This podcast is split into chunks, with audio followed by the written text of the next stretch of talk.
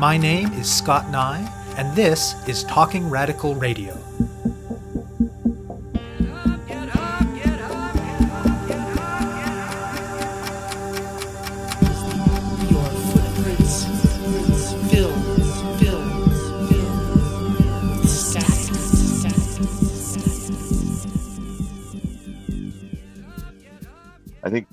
Still supports the convoy needs to understand that, you know, we can have debates on vaccination. This was not about vaccination. People felt unsafe in their own neighborhoods.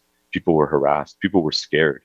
That's shameful. Accepting hateful symbols like the Confederate flag and the Nazi flag and other white supremacist symbols to have been not only present, but displayed prominently as part of their manifestations. That's the voice of Alex Silas. He and Angella MacEwen are today's guests on Talking Radical Radio. This show brings you grassroots voices from across Canada. We give you the chance to hear many different people who are involved in many different struggles, talk about what they're doing, how they're doing it, and why they're doing it, in the belief that such listening can strengthen all of our efforts to change the world. Alex Silas has been active in community groups working for things like a higher minimum wage and tenant rights, and also in his union, the Public Service Alliance of Canada, or PSAC, where he is currently a regional vice president. Angella MacEwen has been involved in the peace and climate movements, and she's an economist with the Canadian Union of Public Employees, or CUPE. Both of them live in Ottawa. That means that when the convoy protest rolled into town at the end of January, they, their friends, and their co-workers were among the people who had to face the convoy's harmful impacts. The ostensible basis for the convoy protest was opposition to vaccine mandates and other public health measures. And certainly, while vaccine acceptance in Canada is very high, and almost 90% of people in this country have had at least one shot of vaccine, the organizers still managed to tap into some real dissatisfaction with government handling of the pandemic. Though today's interview participants are harshly critical of the convoy, they have their own criticisms of government action, pointing towards vastly inadequate government supports for people detrimentally impacted by the pandemic, as well as lack of sensitivity and equity in the implementation of public health measures. However, even a cursory look makes it very clear that the convoy protest was a very different thing than its organizers' PR claimed. It was not, for instance, a protest of working class truckers. Most participants were not truckers. Those who were truckers were largely not working class, but rather were well off owner operators, and their demands had little to do with the very genuine issues that truckers in this country face. Most of the convoy's core organizers were well known far right and white nationalist figures, and they used a quite broad and non specific appeal to people's dissatisfaction to draw people into their orbit and to grow the networks and build the momentum connected with their very specific, very reactionary, very harmful form of politics.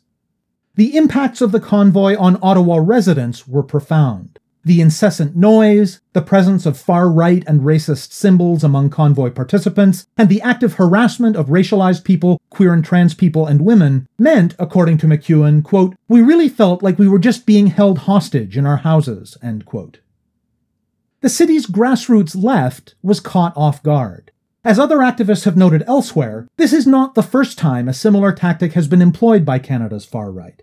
In the past, it fizzled without amounting to much, and they expected this to be much the same. As well, while there is plenty of great grassroots stuff happening in Ottawa, the kind of organized presence necessary to adequately confront the convoy or prevent the occupation just didn't exist. During the convoy's first couple of weeks, local activist networks were largely engaged in mutual aid and the kind of support work that doesn't make the news. But people were definitely talking, including MacEwen and Silas and many, many others, through phone calls, informal Zoom meetups, emails, social media posts. All of that gradually cohered into a couple of larger and more formal meetings. There were some initial plans for a protest that was postponed over concerns about capacity to ensure people's safety, but then a community march was organized on February 12th. In many ways, that march was only a first step, but it was an important one, in that after two long weeks of occupation by the convoy, it gave public, grassroots voice to a vision of care, health, thriving, and the common good, in contrast to the underlying hateful agenda of the convoy's organizers. As the convoy subsided and since, there's been an upsurge in interest in grassroots political work in Ottawa. That's taken many forms, but one was the decision by the organizers of that initial march to form Community Solidarity Ottawa, a coalition of community groups, unions, and residents digging into the long term work of strengthening communities, including defending them from the far right, and insisting on better responses to the pandemic. I speak with MacEwen and Silas about the convoy protest, about grassroots responses in opposition to it, and about Community Solidarity Ottawa. My name is Angella MacEwen. I'm a resident of Centretown here in Ottawa, Ontario. I've lived here for about 10 years now, and I'm an economist for the Canadian Union of Public Employees. My name is Alex Silas. I'm the Regional Vice President for the Public Service Alliance of Canada here in the National Capital Region. I've been in the National Capital Region for a dozen or so years, uh, originally from Grand Barachois, New Brunswick, and I'm an organizer with Community Solidarity Ottawa.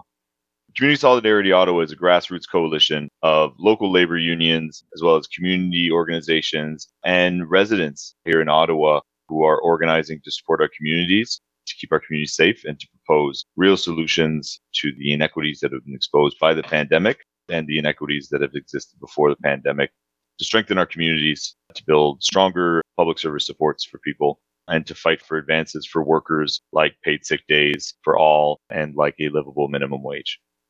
There were a whole bunch of activists who, during the convoy occupation, we just had this growing sense of first of all, having been abandoned by any of the institutions that are supposed to protect us, both in terms of public health and public safety, and feeling like we wanted to be able to do something about these range of issues that we see as connected.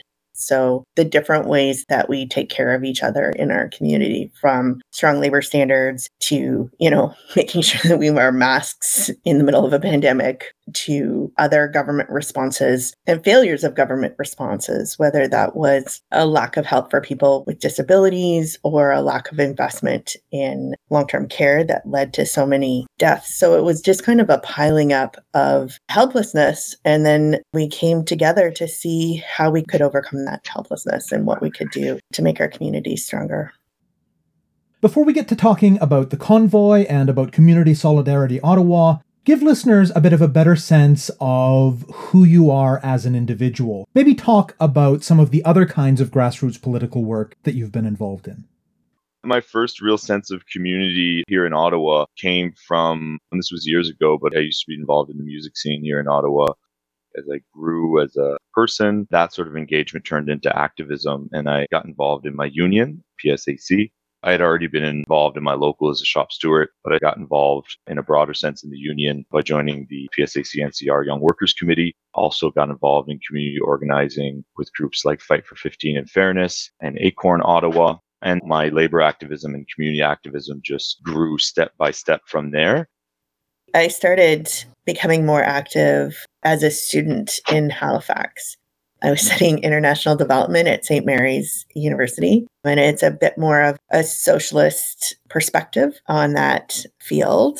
So it was a great introduction to a lot of these ideas about popular education and building community power. I ran into a lot of people that were doing fantastic work in terms of local grassroots activism. And so I shifted my perspective. I became involved with the Canadian Voice of Women for Peace in Halifax the two areas of activism that I had initially in Halifax were peace and climate. And I became involved with other organizations. Turns out I'm really good at math, and that's not always a skill set that leftist organizations have. So I would run some numbers for people and make graphs just to support whatever arguments they were trying to make. And that led me more into the direction of the labor movement and stuff like Fight for 15 and I ended up in the labor movement doing work on higher minimum wages, better labor policy, broader supports like housing, like investment in healthcare, public health, that kind of thing. That's the kind of work I've been doing more since I've been in Ottawa. And I had really missed the grassroots connection that you get. So when a friend of mine said, Oh, there's this meeting of labor activists, do you want to come? I just jumped at the chance to get back to doing that kind of work that I really missed from Halifax. So, speaking as residents of Ottawa, what was the convoy occupation that took over your city's downtown back in February like? What was your experience of it like? And what did you hear from people you're in community with who are racialized, queer, trans, otherwise marginalized about their experiences of it? I want to preface by saying I am a straight, cisgendered, white male. So I certainly can't pretend to speak for the experience of a Black, Indigenous, or racialized person or of a person from the 2S LGBTQ plus community. And I also had a lot of privilege during the convoy occupation of living further outside of the downtown core and really not experiencing it firsthand. I did speak to a lot of members who work frontline in the downtown core, as well as members that we have on strike who had to adjust their picketing activities because of harassment by the convoy. And the experience of working frontline certainly is something that was felt by PSAC members as well as many other workers through the occupation healthcare workers, workers at the, shelters downtown, retail workers and restaurant workers throughout Centretown who faced harassment and who lost wages because of the convoy. And in speaking to colleagues and friends and comrades from the BIPOC community, folks that I heard from were certainly feeling that there was a real unsafe atmosphere for them because of the convoy. I heard from a lot of women who felt that way too members of the 2S LGBTQ plus community as well who experienced harassment, who were targeted by convoy participants, who were followed in the street and harassed. I think anyone who still supports the convoy needs to understand that, you know, we can have debates on vaccination. This was not about vaccination. People felt unsafe in their own neighborhoods. People were harassed. People were scared that's shameful. Accepting hateful symbols like the Confederate flag and the Nazi flag and other white supremacist symbols to have been not only present, but displayed prominently as part of their manifestations. A lot of folks who lived in Centretown, in the downtown area, experienced the convoy and the harassment firsthand, had to deal with the deafening, nonstop honking, and not just honking, but loud truck air horns nonstop a lot of the ways in how the media covered it and how the convoy effectively covered themselves just by you know controlling their social media narrative. To a lot of people outside of ottawa i think there's this impression that this was a trucker protest.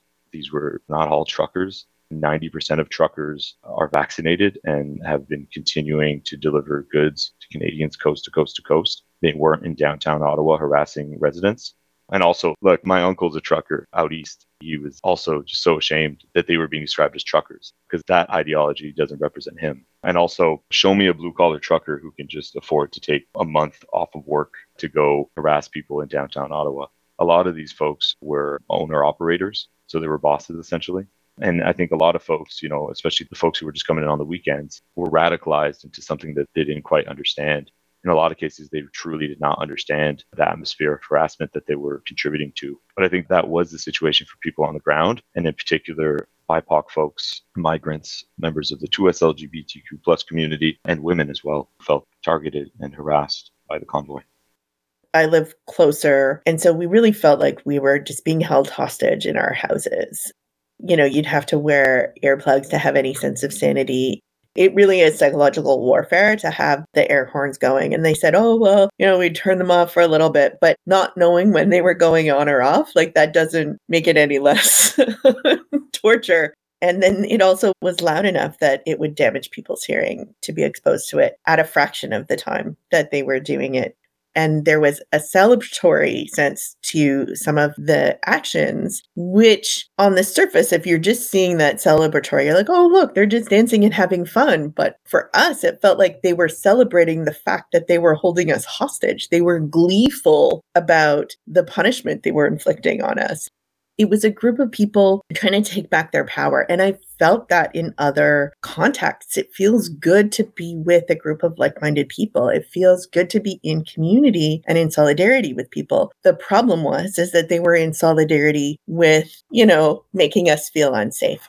Not everybody realized that that was the impact of what they were doing, but some of them definitely did the people participating in the occupation. They also didn't believe when I was talking with people, they didn't believe the stories we were telling them about how we were hurt. They're like, no, no, you're just making that up. Or that was somebody trying to make us look bad. Or, oh, well, that Nazi flag, that was an exception. We're not here for that. We're just here for the vaccine mandates. And they didn't really see how it didn't matter that they personally wouldn't fly a Nazi flag. If you're standing next to someone who's flying a Nazi flag, that signals to us, the community, that you're okay with that.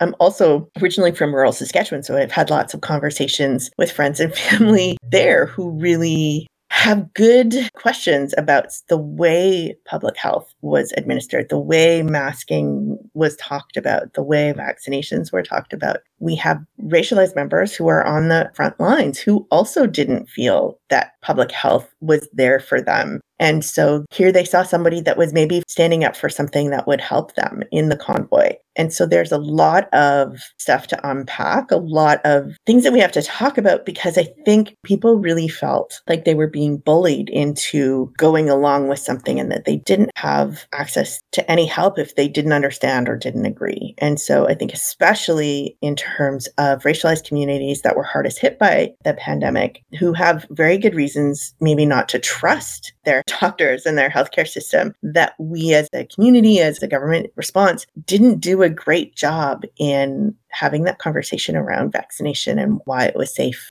So I do think that we have collectively a responsibility for creating the situation where people felt like the convoy was speaking for them. One of the issues in Ottawa that I think is particularly relevant to the occupation is the police force. A police officer had killed a black man who was suffering from mental illness He was agitated, and the police officer had gloves that had steel knuckles and killed the man. And during the trial, during him being suspended, some of the other officers on the force had sold bracelets supporting the police officer who had beaten a man to death.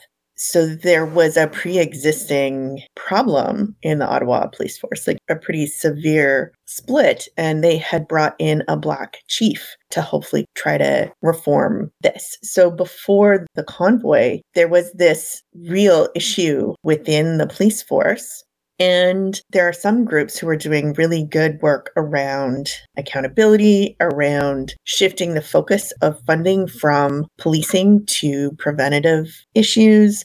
So that existing situation created a lot of distress, I think, in the community about whether or not, like, we didn't know was there a mutiny happening within the city police? Because the leadership at city council were telling us that they were doing one thing and journalists on the ground were showing us that that was not happening. For example they were saying that they weren't allowing refueling to happen of the trucks but then there were police officers there allowing jerry cans to go in. So it was clear that there was a disconnect between what leadership was saying and what was happening on the ground but we didn't know why.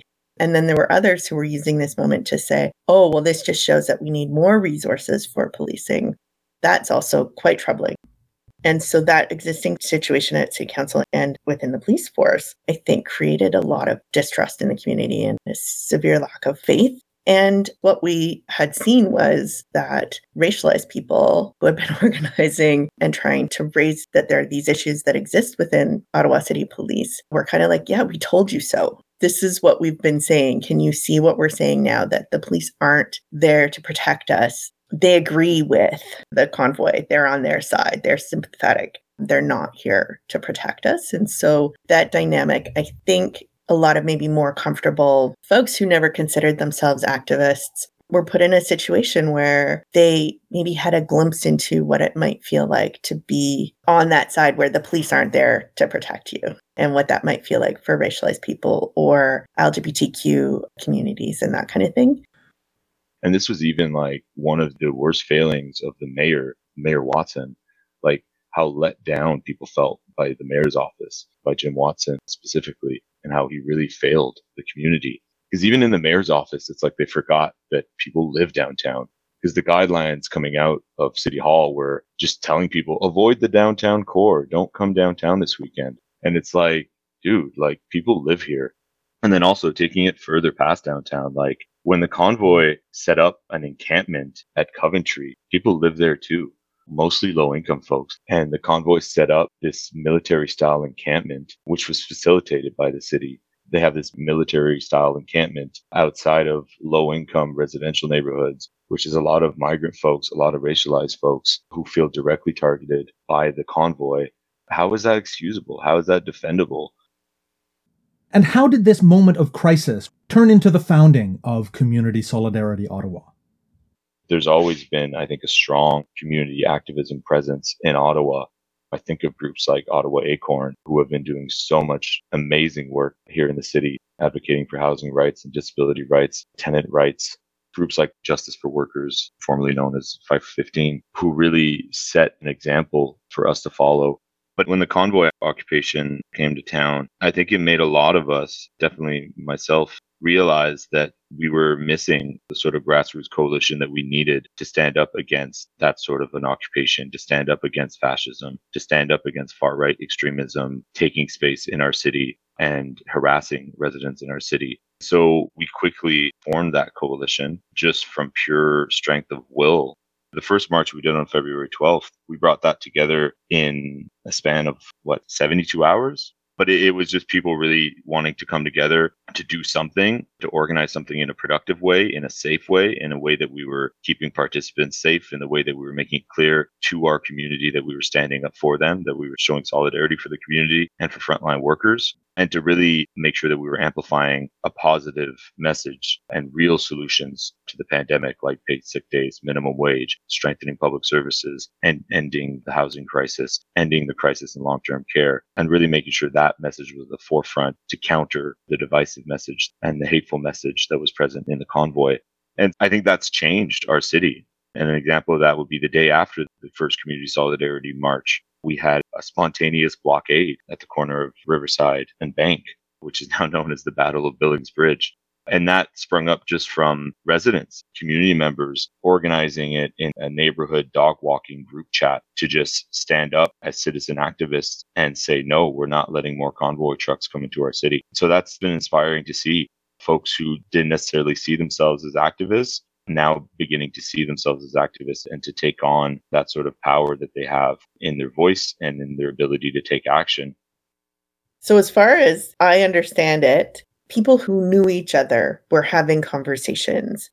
There was a, protest planned for City Hall, and there were a bunch of people who had very real concerns about safety because it was very close to where some of the truckers were happening. So there were all of these different conversations happening from people who have done this work before in different areas. What can we do? We have to do something. How can we be safe? And so people just started emailing each other and saying, okay, we have to get all of these conversations in one place. It kind of spread through word of mouth networks. Alex hosted a couple of these broader meetings and we agreed that we thought it would be good to have some kind of march and that with people in the labor movement who have expertise, you know, we do picket lines all the time. We would have a fair amount of experience and people who would be able to provide some safety for a march. At one of those meetings, I signed up to be on a steering committee Alex and Chelsea were invaluable. They just put everything that they had into it. A bunch of other community and labor folks. We just, yeah, it took, I think it was 72 hours. And we had, you know, lawyers stepping up to brief people on what your rights were, what to do if you were arrested, how to conduct yourself in the safest manner because the messaging coming out of City Hall and out of the police to counter protesters was stay away. So we felt like the police might be more hostile to us than they, uh, well, far more hostile to us than they had been to the convoy because they saw us as more of a threat somehow.